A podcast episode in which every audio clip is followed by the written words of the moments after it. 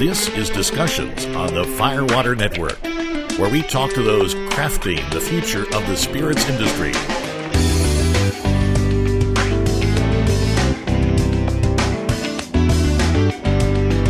And now, here's your host. This is Zachary Farley. Today, I'm speaking with Ishan Dillon of the Seattle Distilling Company on Vashon Island near Seattle, Washington. Thanks for joining me today, Ishan. Absolutely. Thanks for coming out here. Ah, it's my It's a- pleasure. It's a nice ferry ride. it really is. it's a beautiful island. Wow, I was uh, not. I'm blown away by everything you guys have out here. When I first saw on the map, oh, I'm going to go do this fantastic interview with a great new distillery. Oh, it's on an island. I wonder yeah. what that's going to be like. Very stereotypically Northwest. Yeah. Absolutely. so, Ishan, tell me about your distillery. What are you building out here at uh, Seattle Distillery?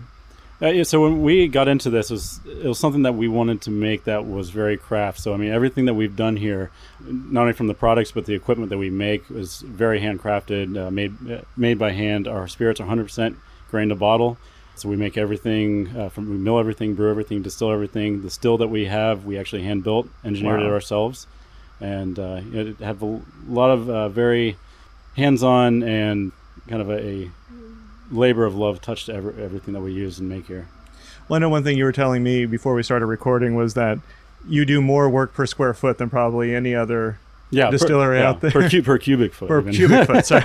Go, going to the trusses, cord vertically to the trusses, and yeah, yeah, we, we use uh, maximize our space that we have. It's it's uh, amazing what we can produce in such a tiny building. Absolutely. And so, just so uh, people who are listening, um, we are in the production facility. If you hear some background noise, it's just the sound of distillation happening. Yep. the sound of spirit making. so, Ishan, uh, I assume you know you weren't born into a distilling family. You don't have making spirits in your history, in your family history. What what kind of made you want to get into it? What what made you want to start your own spirits brand? First, I'm, I am half Indian and half Irish, so I always say I'm predisposed to whiskey no matter what. Okay. and uh, but yeah, my background's in biochemistry. I hated working in a lab; it wasn't for me. Went into the family business for several years, doing construction, real estate, architecture. As much as it, it is fun, it's it, it again just wasn't fulfilling for me, and I really missed being in the sciences. And in, inevitably, I, you know, I've always been in a home brewer for a long time, and started to really get into the craft distilling revolution that was happening. Uh, we're about where craft brewing was about 25 years ago, and uh, this, this is my kids in the background. They have uh, it's midwinter break, uh, break for them, not for me. uh, but yeah, so uh, you know, I, I developed the. Just wait uh, till they're 21, then they won't have any problem hanging out with Oh, dad yeah, at work. exactly. Yeah, right. I'm sure that's my biggest uh, uh, security concern is them finding my keys down the road. right. But uh, yeah, the uh, um, you know, I, I, I, my passion for science and my love for for uh, you know beer and spirits, it just kind of drove me into this direction of wanting to find something fun to do with my knowledge and my knowledge base and my uh, you know my understanding of science. Well, it seems like you really have gotten to combine all of that here. Um, obviously, what is distilling and fermenting, if not biochemistry, and knowing how all of that. Oh, absolutely, yeah, Works. on every level. Better living through chemistry. Yeah. So, I guess is that what kind of brought you to wanting to do home brewing first and then distilling? You just you you really kind of understand what's happening with the yeast and the sugars and how alcohol is made. Do you do Oh, you, yeah. do you apply that daily to what you're making here? Oh, yeah, very much so. It's you know, homebrewing. It was, to be honest, it was more of I wanted to make beer to drink. Okay. but you know, I realized, uh, you know, very shortly into it that because I understood all the processes that were happening, uh, and you know, I, I was good at it. I was, you know, I, and I actually originally made a business plan to start a brewery, but it's a very saturated market, and Mhm. you know, decided that, that may not have been a good idea, and and uh, inevitably built a business plan to start a distillery. And it, you know, here it's uh, you know, as any brewery or, or any facility, the fun is in the R and D, and that's when you really get to use your science background, have fun, and you know, create things. At a certain point, though, especially when you're making flagship items that are, you know, it's becoming repetition. You, I like to describe it like a, uh, a a restaurant sometimes of you know being being that role of head chef a lot of times is the fun part of creating new recipes and, know, the knowledge behind it and how to make everything then at certain some point it becomes a repetition you know line chef you know Mhm. wearing that different role of uh, you know sometimes it gets mundane but you know what it's still a beautiful setting to be in and, and a lot of fun to be doing this on a daily basis Well, I kind of like to talk about that setting just a little bit more. Why, why, why Vashon? Why this island? You know, what, what kind of drew you out here? It's uh, one of the very few rural parts of Seattle, of we're only rural, unincorporated part of, of King County of Seattle. My uh, my family, uh, my, my wife has family in Port Orchard in the Navy. Uh, we come out to visit a lot. Uh, we're originally from Columbus, Ohio, and came out here. every time we came out here, it was just harder to leave. It's such a beautiful place. Uh, Yeah. we, we fell in love with the island. They're actually all three of their girls commute to the Vashon schools every day. The schools here are absolutely fantastic, and having two small boys, that's clearly a, a concern of ours. Uh, Yes. and we just love the community here. It's a amazing community, kind of a, a very distilled, if you will, sense of what Seattle is and the values that Seattle ha- has in a small community. And yet, being a 20-minute ferry ride to you know Metropolis for getting anything you need, it's it's kind of a unique place in that sense. Well, that's amazing. And so, were you the first? Are you the only distillery here on the island then? Only legal one. Only yes. legal Yeah. one. Okay. Fair enough. So I've, I've heard stories and rumors in the woods. Yeah, there's a lot of woods on the Vashon. You know, so what was that like for you then to be the first and still only distillery from a permitting perspective? You know, how did you get local officials to even approve you? Was it educating them about what it was what was going to be required or was it pretty easy to work through all of that? Fortunately, King County and, and Washington specifically is very craft friendly, uh, with exceptions of the taxes, but that's everywhere. Okay. but yeah, that's uh, you know we we actually have more distilleries in Washington State than any other state. Uh, the craft industry is booming here because the the uh, liquor control board and, and the legislatures have made it very a very hospitable environment to create a craft distillery and operate one. The realistically the I think that some of the hardest parts obviously were the federal permits. Definitely have Yeah. to have everything together for that. It's uh, fortunately being a biochem background, you're used to doing a lot of paperwork. Okay. So the, a stack of paperwork didn't really scare you. A whole bunch of forms. Oh It's- yeah, the, the, yeah. The submission, the paper submission for our uh, distilled spirits plant was about an inch thick. wow. Uh, it was quite a bit of work compiling it, but uh, thankfully it was done very well, and Mhm. only came back with one small error, which was the lack of an initial on a single form. Okay. and we- Easily correctable. Yeah, and we actually Yeah. got our permit uh, ahead of, ahead of their uh, projected schedule, which was un- Wow. unexpected and, and rare. So we were very fortunate in that sense. State-wise, they just fall right into place uh, Mhm. with what the federal government does. So it's very easy getting it from the state. County-wise, definitely there's some uphill battles as far as complying with a lot of the zoning and, code, but uh, Mhm. you know we we uh, had some help walking through that, so that you know turned out very well. And obviously Yeah. we're here, so and the community all loves works. us here, so that's good. Yeah, well, I, I think as we were talking before, it, you know, you really do tap into the community out here, don't you? I mean, you, I, I, we're going to get in a little bit uh, in, in a little bit. We're going to get into where you source your ingredients from and everything. But I, I would imagine one of the things that really brought you out here too was just that you could be a part of a larger create a craft community. You know, you're contributing to it, but you partner with a lot of local businesses, a lot of local artists for everything that you're building here. Yeah, yeah, Yeah. You know, it's, I I mentioned this to you earlier that a lot of times we have two shipping containers or three shipping containers here as extra storage. uh, two of them that we actually got on island from free from people because they, as I said earlier, it was you know once things come on the island, it's actually harder to get them off, and so they were just getting rid of them, and we offered to move them here, and we, we have them here for free. But that really goes in line with everything of of other businesses operating here is for example our, our barrels that we char uh, that we we hand char all of our barrels and the barrels that we're using are coming from a winery on the island Oh yeah. wow. yeah so it, it's a great synergy there um, we we uh, distill wine make brandy from another winery on the island for making brandy and they're using our spirits to make their port Mm-hmm. we use our coffee liqueur. We're getting uh, our coffee, uh, roasted coffee beans from right next door at the Vashon Island Coffee Roasterie, where, which was the original Seattle's best coffee. That's where they started out. So there's, there's a definitely a lot of synergies. Our used barrels, for example, or there's a chocolatier on the island who's aging uh, cocoa beans in them. Just Oh, really? As an experiment, yeah. Oh, so wow. there's definitely a lot of fun synergies and, and helping each other out. We're tapped into the Vashon Island Growers Association uh, for all the local farms on the island and trying to increase our usage of island grown botanicals and materials that we're using in what we're making to try to keep uh, as much island economy and synergy as possible. Oh, that's really cool. wow. Yeah. So even once you're done with things, they they can still be recycled throughout the community and see uh, Yeah. what other creative uses people can come up with it. Yep. Huh. That's awesome.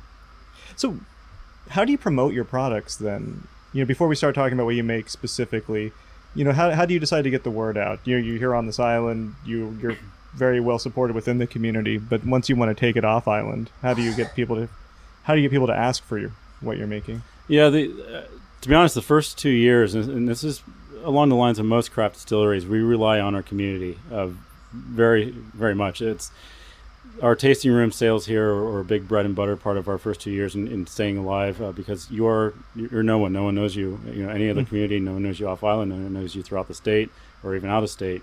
But it's you know the, the way to, for us at least, to kind of grassroots campaign and and get our name out more is doing a lot of events, tasting events, uh, industry events. Hmm getting as you know into our, uh, magazine articles, uh, doing as much basically guerrilla marketing as we can. Yeah. Because uh, you know there are there are a lot, several craft distilleries out there that have very deep pockets and have the ability to do traditional marketing, but most of us, like ourselves, we can't. We have to find creative ways to try to get our name out and promote our products without you know spending twelve thousand dollars a month on a billboard. Sure. and yeah, and so it's uh, you know we do like I said a lot of events, social media, and, and donations, especially. We do a lot of donations to causes that hmm. uh, really grab people's attention. Yeah, that's something I haven't heard. You know, I mean, in, in the interviews I've done, that the donation thing is one thing I haven't heard a lot of people talk about. So, like, if someone reaches out to you, if a charity reaches out to you to do a silent auction or mm-hmm. something, you know, you, you do you do that to one help the charity, but also do you see a return from name recognition? Do you do you see a good return on that? Yeah, in different ways. At silent yeah. auctions, it's definitely more, I think, for from a donation perspective. It doesn't really do much for the name recognition. I mean, in in general, any donation is going to be uh, a thoughtful part on our, our behalf. Yeah. But we do get different things. We do get more of a benefit out of it. For example, we are sponsoring 1448 Film Festival, uh, for, a film series in Seattle, and there it's a several different events throughout the course of the year in Seattle at different theaters that they're doing on stage for. And we donate all of our spirits for that. Very significant oh. spirits donation for it. And they're putting us in the bar and actually marketing some of our stuff as one of the sponsors of the event, which is fantastic. And, you know, allows us to donate our spirits, which, you know, obviously has a cost to us, but not have to reach into a pocket that's mm. already been reached into by ourselves. Right. and then, yes, you know, getting very shallow. you know, we don't have the ability to do that, but it, you know, it allows us to be a very I like I like to think of it as a responsible member of the community of mm-hmm. giving back in a way that we can right now. Yeah, yeah. That's what you know. One one person did tell me once that one thing that distillers need to remember is what you're producing is itself a currency. You know, people will accept that. P- people want what you're making, and so um, yeah. yeah. you kind of think outside yeah. the the checking account. Think outside what you have available cash on hand because you have something very desirable here that you're just making every day. Exactly. Yeah. Yeah, that's cool. Let's talk a little bit then about you know the spirits that you do make. What's your creative process? You know, what kind of input do you look for to make sure that you're not just making you know six thousand gallons of uh, gin that only you want to drink? You know, who who do you, who do you ask for? What kind of input do you seek? Really, my science background. I mean, it, it, okay. it plays so much into that of being able to understand the different processes that happen throughout the entire process of making a spirit from from the brewing process and what kind of sugars you're creating during for, uh, during uh, you know what enzymes are working, what different sugars you're creating that the yeast will metabolize and you know they'll create different byproducts based on what sugars that they have available to work with. During the distillation process it's you know there's a lot of science that goes into that of of uh, of what uh, you're going to be stripping out of the spirit and what you're going to be leaving in based yeah. on what temperature you're distilling. So, I mean, realistically, if with that background, you can fundamentally design on paper what you want to create and what kind of profiles you want before you make it. That's a huge benefit having that background as opposed to just kind of you know shotgunning it and doing you know 20 different varieties of uh, you know whiskey and hoping that one of them is one you're going to like. Yeah, and definitely cuts down the cost as well. Know, that said, our gin took 34 different trials. Actually, I hand built a miniature version of our still. Really, uh, I, I, started doing the uh, the gin my gin trials in a glass distillation set. You know, lab, t- typical lab set, and I wasn't liking how it was turning out, uh-huh. especially because it wasn't representative of how it's actually going to distill in our still because we do a vapor infusion. Oh, uh, okay. Uh, so I actually built a copper small replica of our still with the with the vapor column and and made our, our gin that way. So Whoa. and it uh, just immediately off the bat it, it started working better, uh, and I was getting better results of what I was trying to aim for. It still took another 20 trials to tweak it to exactly where I wanted it. Then realistically, it's it's kind of developed of the the first four batches that we released. Uh, because scaling up is still different. It's, it doesn't exactly scale up perfectly. We're going from you know five, half a liter experimental batch to doing 200 liter batches. You know. Okay. Yeah. yeah. So you can't just hit times 400 and it's exactly. going to be yeah. Right. right. Right. So yeah, and and you know, so yeah, it, it definitely tapped the the science part of it for a lot of inspiration. But you know, on on top of that, you know, as far as the creative portion of it goes, I follow and love what the craft brewing industry have, has done Mhm. you know, over the course of the last two decades, and trying to branch out and make things make things that are different and not try to make the same old thing that uh, you know InBev is making. You know? Right. Yeah. So let's start. You know, as as my, uh, I want to really get into how you develop your flavor profiles and how you do differentiate yourself. But you know, first, all your base kind of starts out the same, right? You, um, it's all a, it's all a grain. Something funny just Something funny happened. has happened. it's all a uh, it's all a grain base that you work with uh, for your for your vodkas. It is. Your, yeah. Where Yeah. where where do you source that from? Where do you get your grain from? So our wheat's coming from uh, Moses Lake area, Central Washington. Okay. Uh, just about uh, a two-hour drive from here. Our barley for our whiskey is coming from Palouse, a region which is uh, a big wine-growing region, but it's uh, south central Washington area. Okay, Being craft in Washington State, 51% of our material has to be Washington grown. I see. Uh, but we, we really try to, to stretch that to be as much as possible Washington grown. I mean, obviously, like our gin botanicals, some things we have to go out of state for, but you know, sure. our lemon peel is the furthest away from Northern California. But that's Okay. uh, you know, you- and even that's pretty regional. it is yeah, yeah, within about you know two, 250, 300 miles. So yeah, Okay. but yeah, I mean, really Very cool. And try then- try to create things that are what grow here, and that's Mhm. that's uh, even if we weren't didn't have the craft designation with the state, we would try to fo- definitely focus on what grows here because we want to make a a local spirit in everything that we make. So when someone grabs a bottle of your gin, you know they're going to get the flavors of the Northwest. Basically, it, it's going to Yeah. be something that's identifiably Northwestern and not, you know, London dry style, which has nothing to do with Yeah. the Seattle area. Yeah, absolutely. Yeah. Yeah. It, the it was tough for me. I was I've always been a traditionalist when it comes to gin, Okay. and so the idea of really breaking outside the box and making something really revolutionary, Mhm. revolutionarily different, was a difficult step for me. But the, the more I was doing the trials, and, and especially when we started making it, it, I, it I, I'm a, I'm a convert to and believer. Okay. Of really kind of uh, of that different style of gin. It's not a dry gin at all. Uh, it's very smooth, and we have uh, 11 total botanicals. And like I said, Yeah. everything's sourced from the region. so what, what, do you, what what's that thing that you do that makes your gin different? You know, how do you how did you find a way to differentiate? So because the law says it has to be 51% juniper, or you know, it has to have Yeah. the dominant characteristic of juniper. And it is, yeah. yeah. If- One thing is, you know, when we designed our equipment, it's all very proprietary. The designs I put into it, the gin column, for example, it is a vapor infusion column, but it's uh, very unique in the sense that it, it it's uh, able to not reflux back to the still and it reheats itself, which actually creates a much smoother gin the way it's actually uh, distilling it.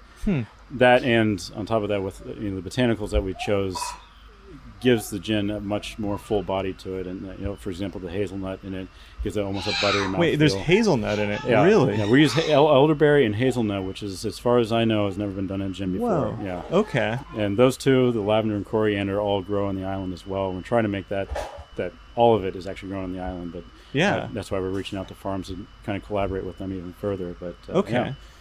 yeah, so it's you know try, trying to really focus on using the materials that we have here. You know, one of the Mhm. the reasons you decided to go with hazelnut not only because of the the oils in it that gives it that smooth that that body in our our, our, our gin that we have, but a very popular botanical that a lot of distilleries use in their gin is grains of paradise, and it really Yeah. is characterized by being a kind of a peppery hazelnut characteristic. And hazelnuts, which grow in the Northwest everywhere, Mhm. uh, is it was an obvious thing for us to try and, and give that a try, and just really love where it went. So Yeah. yeah. Okay, cool. So yeah, why why go for peppery hazelnut ish if you can just go out and grab the peppers and then hazelnut? Yeah. And, and why why work around the product when you can just bring it right into you Yeah, and yeah, stay yeah, close? right. Yeah. And then your whiskey.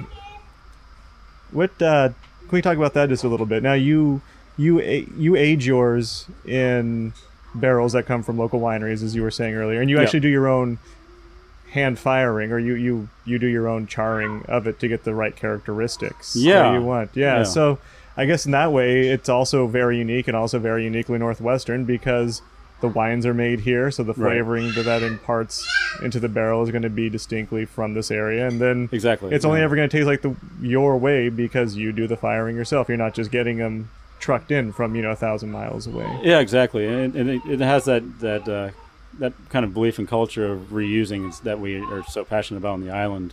Again, trying to, to minimize what's leaving the island. So it's Mhm. yeah, Andrew Will Winery is where we're getting our barrels from, a really fantastic winery on the island and one of the, the oldest in Washington State. But we're fortunate enough to have access to their barrels, and uh, we, we buy our barrels from them. Uh, I recuper them, rechar them myself to custom char that I want because to me, the craft industry is something that uh, it's not necessarily just being small. It's just having control over every process that you're doing.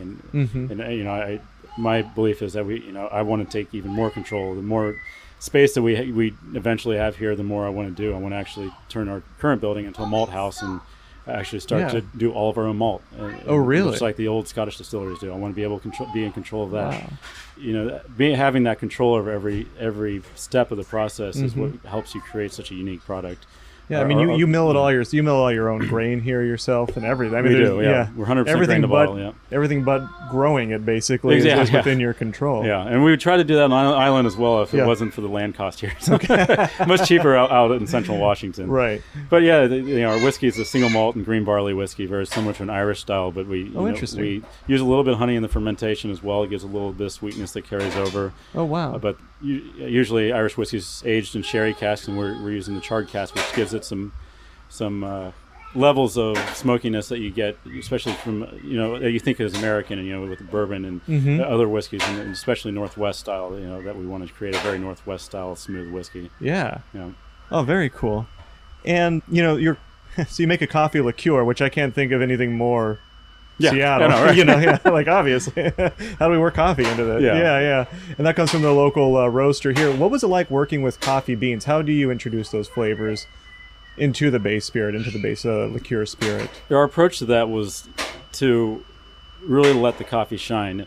Uh, there are, were a few other, surprisingly, only maybe one or two other coffee liqueurs in Seattle being made by different distilleries, and weren't really thrilled with as, as, for what we were looking for, what we wanted out of a coffee liqueur, what you know where those were at. So, you know, what our focus was, being Seattle's, we really wanted to be coffee forward, very robust on the coffee, and so the the key in approaching it was to, to make a liqueur that wasn't overly syrupy and sweet, and Yeah. let the coffee really shine. And so it wasn't uh, so much about, I guess, the the, the, the, the approach toward the coffee wasn't you know no, how to complement it necessarily, and we're using our vodka as the base for it, but how to let the coffee shine Hmm. and let it be the fundamental thing that you're tasting because Okay. we have fantastic coffee in Seattle, and it's Yeah. you know we're- I, I'm sure everyone knows that. I don't think I've slept since I've gotten here. Yeah, You know, right, exactly. Coffee all the time. Yeah, and, and it does. It's it's very you know it's almost like a, uh Cuban coffee or like a sweet Italian espresso, Mm-hmm. just not very overly syrupy, and it's just uh, very balanced in that sense. yeah. Yeah. Oh, very neat. Well, so kind of stepping away from the products for a second, talk about your bottle design. Where where where did you source your bottles from? Did you go with a custom mold? Uh, how did you kind of think about that as you were, you know, starting up your distillery and thinking about how you're going to get noticed on the shelf?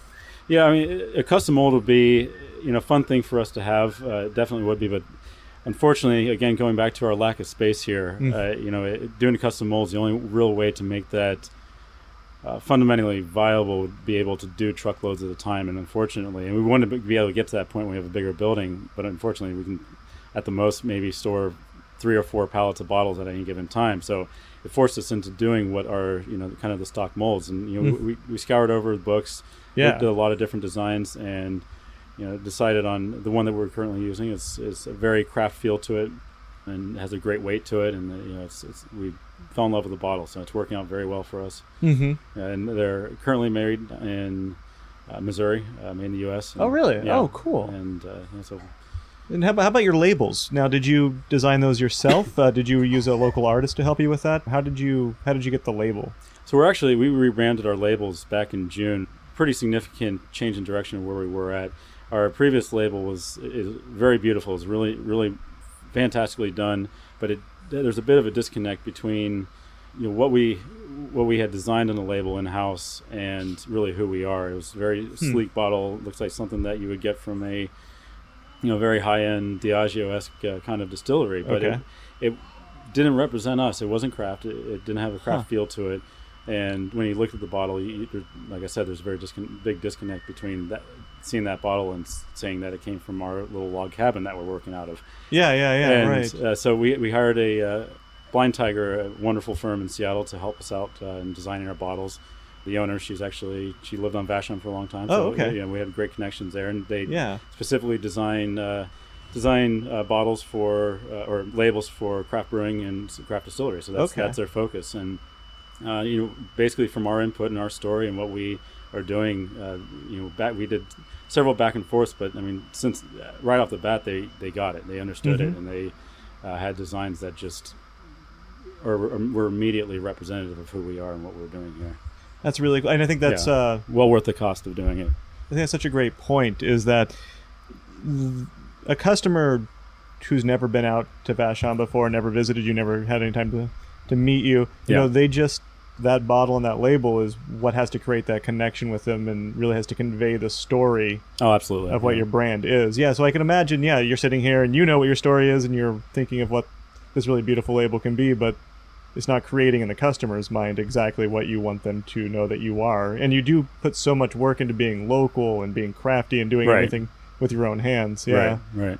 I guess would you say that you're able to work very well with your label designer, you know, even though they're not here in the room with you. I, I Oh, would yeah, imagine they're part of the team, right? You have to be able to speak to your label designer and they have to be able to understand what you're communicating. Oh yeah. to them. I mean, if, if we there were times that we had to go over there and explain something in person, it's a twenty minute ferry ride. Okay, so not that it's not bad, so yeah. bad, yeah. Right. Um, and, you know, and, and most of you know design process can happen via email, back and forth, and phone call. So that's, that was a, a fairly easy Mhm. process. Is you know going into you know spend, spending the what you know little capital we have to invest into the designs that we were skeptical and it was a little bit scary and but like I said right off the bat they, they just hit it out of the park and Yeah. never looked back it was you know a great great decision for us to, to work with someone like that Very cool. know. So, what possessed you to want to build your own still? what, what, what, what was the interest there? Was it a cost-cutting thing? Is it because you like to really work with your hands? Yeah, Um, all of the above. I, I- all the- yeah. yeah. I, I tell a lot of people if, if I went, if I were to do it all over again, I may have gone into engineering because I, I love engineering. I love garage, en- garage engineering. I'm a woodworker. I'm a welder. Wow. I, you know, I have a lot of fun doing that stuff, and the the ability to to be able to fabricate the still ourselves and it really opened the doors for being able to have fun designing it, engineering it, and building it ourselves. So there's uh, you know the fun aspect of it, but also, like I said earlier, the proprietary aspect of it because we're using a still that no one else has, Mhm. and every step along the, the way of, of making spirits is can be changed uniquely by what you're using, what, by the equipment you're using. You could start with the exact same base material, uh, you know, do this, make the same beer, and or make the same you know base spirit, but depending on what kind of still you're using, it could come out completely different. Yeah. and knowing that we have a, a still that no one else has we're creating characteristics and flavors that no one else is creating. It just adds to that craft sense and you know, the ability to have something that you know unique compared to anyone else.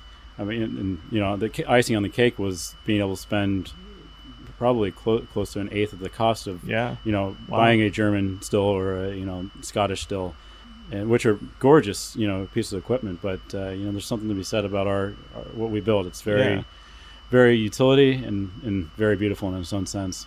And you, you were telling me that you actually worked with local metal workers too to Yeah. get them looking this way. So Yeah. yet another way that you were reaching out to your community. Oh yeah, yeah. Yeah. We, we've Vashon's very, uh, very talented community. We have a lot of artists here, a lot of engineers, doctors, uh, Mhm. and all, all kinds of. Uh, like you like to believe, or that it's one of the probably most uh, educated communities in, in the country, just as far as small communities goes.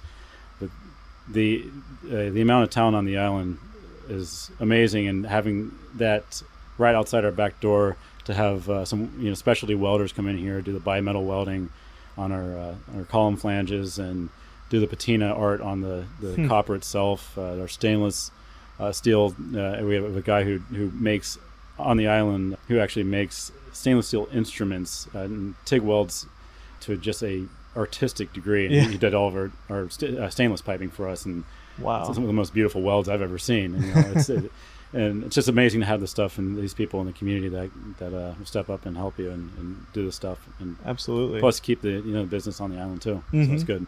So one thing that I think of is, you know, when you're starting a business out here on the island is, you know, you you're dependent on water, which Seattle is blessed to have it Yeah. constantly falling from the sky. But uh, Yep, yep. but you know, you, you you need a good water supply, and you need to be able to get kind of your wastage out of here. Is that an issue for you being out here on an island? It's not. Did that go into your planning at all? It, it, did. I mean, I, I, I, if we got to the size of doing 750,000 barrels Okay. of whiskey, you know, what Jameson's did, I'm sure there would Mhm. be an issue about it. But, you know, we're craft. We're small. Even if we are 10 times, you know, 20 times the size, there's plenty of water here. So we're, Okay. if you think about it, the, va- the island's in a big saltwater bathtub. So all of our water is rainwater recharge. It's Wow. all big glacial till aquifer, which is fantastic water on Huh. the island. And we're gifted to have that water on, source on the island. But you know, they always say that the water, the local water, was, is what makes a beer or a spirit, and Absolutely. having that quality, quality water to just stop the bat of you know being the fundamental building block for everything we're making is you know it's very important to us. So, Yeah. yeah. Well, that's cool. And then for your like your spent grain after it's been through the cooker, do you how do you how do you dispose of that? Do you work with local farmers to, Yep, to get rid yeah. of it? So we do or- grain out fermentation. So we strain all of our grain out, and all of the spent grain, which is a fairly high protein feed at that point, we're sending it to Yeah. a, mile, a farm just about a mile away. Oh, cool. uh, raising uh, he's raising ducks, chickens, pigs, cows. I mean, uh, a lot of different livestock off of it. I have chickens at home. I take a bucket home Oh, wow. every day, and they love it, especially when it's steaming and hot. And they Yeah.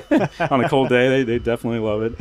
Um, we- one of our, our employees, Cody, he takes it home with him as well, and he's got some sheep and pigs, and, and you know they they do a farm to table dinner. They do a, a pop Oh, wow. up pop up uh, dinner once a month, and they use that meat for that purpose. And Hmm. um, so yeah, a lot of again going back to the, the the synergies on the island. A lot of uh, you know island businesses that we are kind of part of the cornerstone. For, Mhm. You know, of and it's, it's nice being in that position.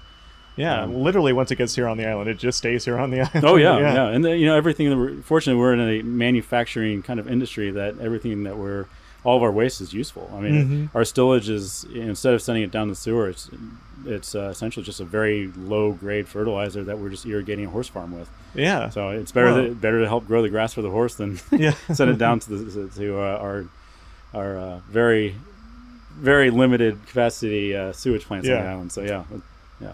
Very cool. So, all right, you you we, we've discussed how you how you make it, what what kind of went into your decision making as far as what to bottle, what your bottles look like. How do you, you know, get it into the customer's hands? How do you get it into uh, bartenders' hands? Do you do you self distribute? Do you work with the distributor? Yeah, early on, uh, the first year or year and a half or so, we self-distributed. But the problem with self-distributing, especially being on an island, is you can only distribute as far as you can drive in a day. Okay. And it, and when you're you're factoring in a you know maybe 15 minute ferry wait line and 20 minute ferry on top of that, you know it's it becomes a, a long day and it limits your drive even further. So. And it, you know, it worked out for us well uh, off the bat, just because we were unknown, and it was an ability for us to try to get our products off island and get off, get it out more Yeah. and get our face in front of uh, restaurants and bars.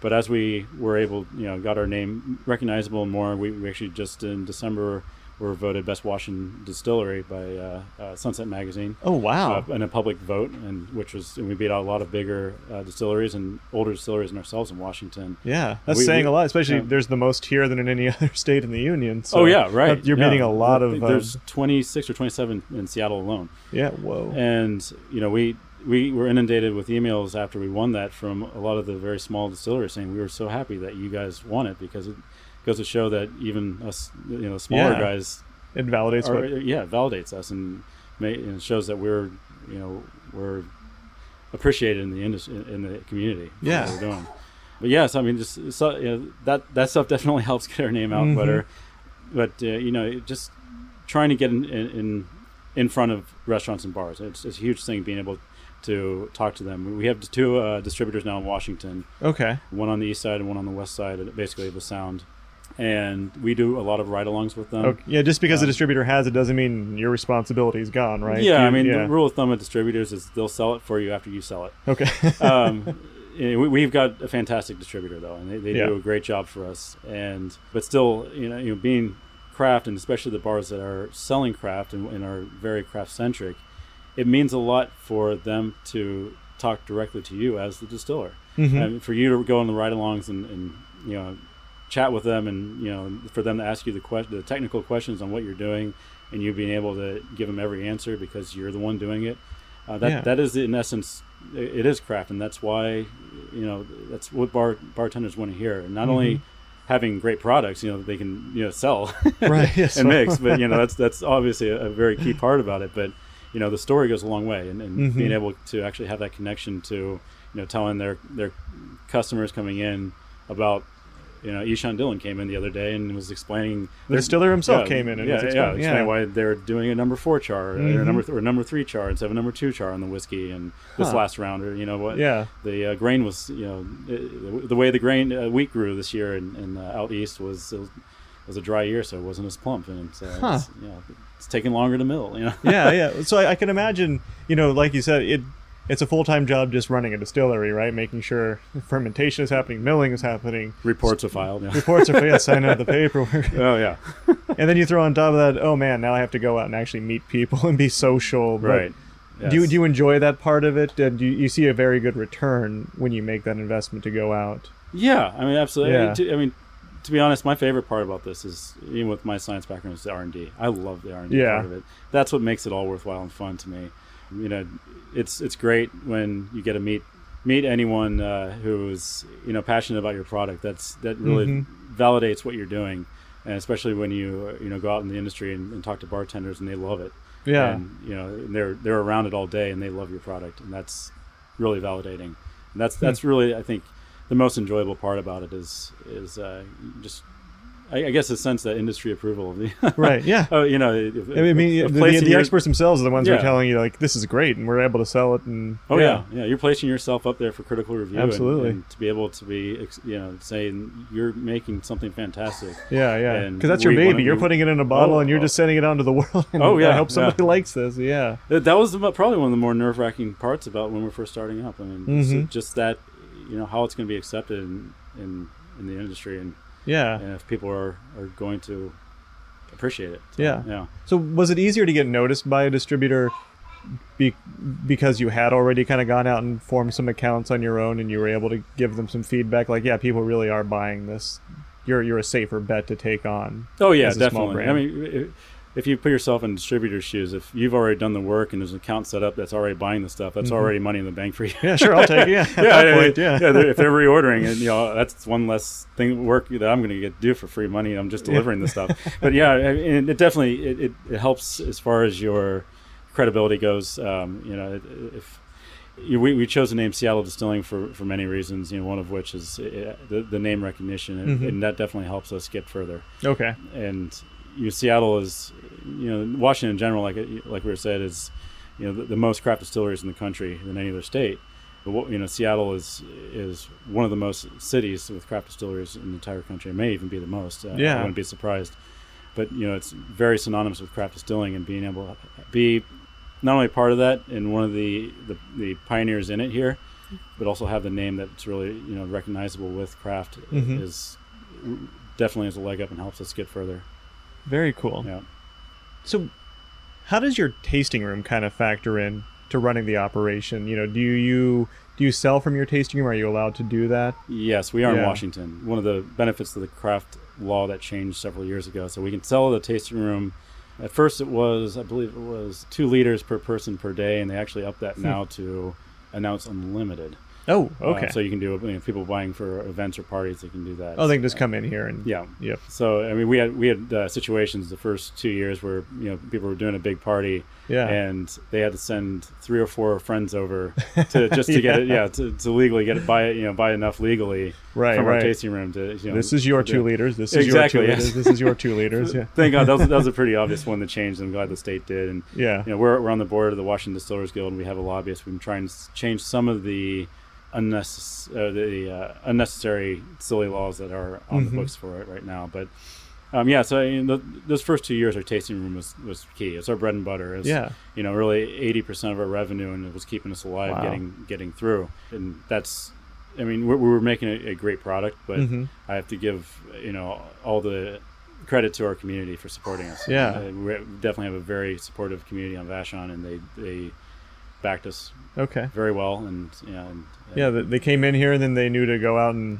ask their local liquor stores, "Hey, do you carry Seattle Distilling Company Oh yeah, spirits?" And you'll go to bars, "Oh, do yeah. you have that Seattle Distilling Company?" St-? Yeah. You'd be surprised how many people on this island who have no skin in this game at all, Uh huh. just doing that because they, you know it's a it's an island business, and Yeah. they feel passionate about you know our community and, and encouraging the, the economy. Here. Mm-hmm. So yeah, That's such a value to being a deeply integrated part of that of, of your community. And, you know that you know it goes back to the donation thing too of being a responsible member of community and trying. We, we donate to almost every cause on the island, and people respect that. And that's that's one of the bigger things that we get back is because you're respected because of what you give. They give back without even asking. Okay. Yeah. Huh. Very cool. So, just kind of a couple of bigger picture questions. You know, um, looking back now, now now that you you're up and running, you know, you're in two states, two distributors, things are kind of moving along. What do you wish you could, you know, go back and tell yourself as, you know, you that was just starting the distillery? What do you wish you kind of knew then that you know now? What would you go back in time and tell yourself? A few, there's a few things. Uh, Yeah. I mean, there's not not many other choices on the island, but I would have loved to have a little bit bigger of a building. Okay. It just you know, space is Yeah. is invaluable uh, uh, in the uh, manufacturing world. I mean, just just from you know empty bottles to anything. It's just it's having that space and availability, and not having to rearrange an entire 40 foot container just to get to a pallet at the very back. oh man.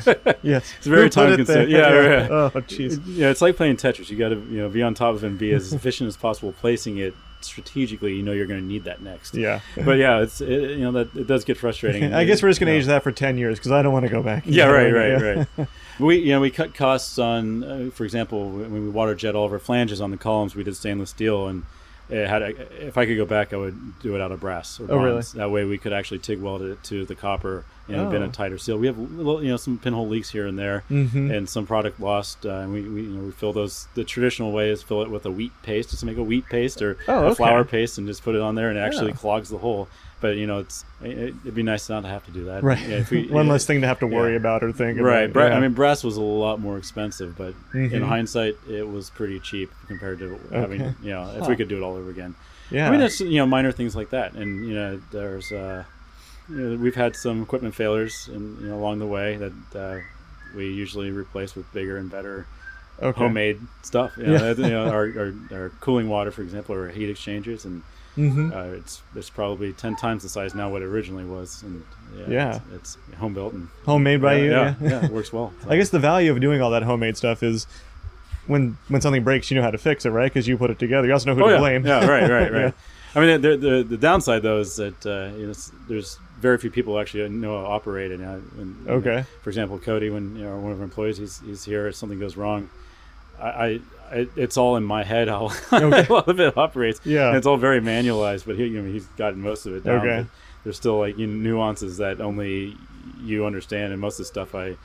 I literally uh, create in my sleep. I just think of I, Huh. my best ideas come to me when I'm sleeping. I Yeah. wake up and jot it down. But yeah, And you, but you don't you, you don't also dream of the user manual. Yeah, yeah exactly. exactly. That's a something whole- you can hand that's off. a yeah. whole different issue. Yeah. Well, you know, now that you're on the production side of things and you make the product that you want other people to be selling, has it changed the way you go to bars and restaurants? You know, can you go out and just relax, or are you always kind of looking behind the bar and uh, trying to see like, oh, are we here? you know, where could I fit into here? uh, yeah, it's Like, can, You know, can, can you can you turn that part of your mind off and have a nice night out, or are you always working whenever you go out? I guess is my question. well, I spend so much time here that my four-year-old, for uh, I think the first two years, he, he- we used to drive by when he was two. He goes, "Oh, there's Dad's house." Oh no so you know, you work enough Yikes! that you, you've got to turn your mind off and you got to Yeah. enjoy yourself. And, you know, there's there's if a bar doesn't have us, you know, I'm going to ask for it. Okay. And if they don't, I say, hey, it's a good spirit. You know, you guys should carry it. But Yeah. you know, it, you know, we're we're getting more and more you know widely widely distributed, and you know we're more and more bars, so it's you know we usually are are there, which is a good thing. But you know even if we are there, I, I definitely try to support the craft industry and our Mhm. and you know we're a very tight industry, and I've you know a lot of colleagues that are very close to an industry, and I I, lo- I love going out and ordering their stuff, and Yeah. not only from the stand of supporting them as well. But also from the standpoint of you knowing what else is out there and what else Mhm. people are creating, it helps your creative juices flow as well. Like, oh, yeah, that was a brilliant idea what they did Yeah. you know you know I we can do something you know similar that's you know kind of uh, you know offshoot of that and you know it's you know, some, cre- you know it's it's creative and it's just kind of uh, it's it's nice to know yeah it's just nice to know what Yeah. everyone else is doing It's good market is yeah. market research you can really enjoy too. Oh, it right? yeah, yeah. absolutely. Yep. Well, just kind of a last question, something I like to ask everyone. You know, what's the so someone comes out come, comes in, they purchase one of your bottles, they've never had any of your spirits before. How should they enjoy it? You know, is there one recipe you can kind of share? Like someone comes in and buys your gin, Yeah. how would you say that they should take that home and really maximize their enjoyment of it? You know if you just enjoy it neat it's always enjoyable everything we make we design it to be enjoyed just on its own Okay. but uh, you know, That, that's like that's quite a saying. You know, Yeah. it, it stands up well enough on its own. It does, but Yeah. like gin specifically, I mean, one of my favorite spirit in summer actually is you know, it, I like anything with our spirits. If you do mix them, I like to keep it simple. Simplicity is beautiful when it comes to having a great spirit. Mhm. Not overpowering the spirit, so you can taste it and complementing as best as possible. For example, our my, my, like I say, my favorite drink in the summer is just a little bit of simple syrup, club soda, and fresh muddled cucumber with our gin Oh, really? and it's Whoa. just you know very lightly flavored. The cucumber is just very the nuances come lightly across, and it is just fantastically refreshing. Yeah. Yeah, Oh, very cool. Yep. And then how do you how do you like your vodka? What's uh our the vodka. I mean, it's it's goes fantastic in a vodka martini. Our vodka Yeah. is okay? uh, we mix it with our coffee liqueur and make white Russians and black Russians, uh, which are just fantastic. oh yeah. Okay. you know. It, 'Cause I was just thinking to sip that just to get the coffee flavor, but that's a great point. Putting it in a white Russian or a black Russian. oh yeah, Yeah, yeah, whoa. absolutely. And then the- the coffee Obviously, mixing it with your vodka too to keep it all. Uh, Oh yeah, yeah, yeah. And you know, the, the, even the coffee liqueur and the whiskey make incredible revolver. Whoa. Okay. Um, and you know, as much as as intense as ginger beer is, you think it would overpower it. But making Moscow mules with our, our vodka is just mind blowing. It's you, you just taste testing two different vodkas with with uh, ginger beer. It's amazing how much Huh. of those very small nuances in the vodka that you actually pick up on and makes a big difference in, in the character and taste of it. yeah. Yeah. Very cool. So, Isha, you know, how can people find out about you? Where, where, where can they find you? Do you have a website? And when is your tasting room open? Yes, we have a website. It is www.seattledistilling.com. We are open. The tasting room is officially open uh, Thursday through Sunday, 12 to 5. But usually, if we're here, there's a car in the parking lot or a car- in our driveway. Anyone's more than welcome to stop in and say hi. Yeah. And you know, we're uh, Seattle Distilling on Facebook as well. But uh, you know, our website has a lot of information. It's got a map where you can find us. Okay. And we're right now we're Washington wide and in Nebraska. And uh, as soon as we have a little bit more capacity here, we, we hope to branch that out to more states here soon. All right. Well, Ishan, thank you so much for joining me today. Absolutely. Thanks for coming over.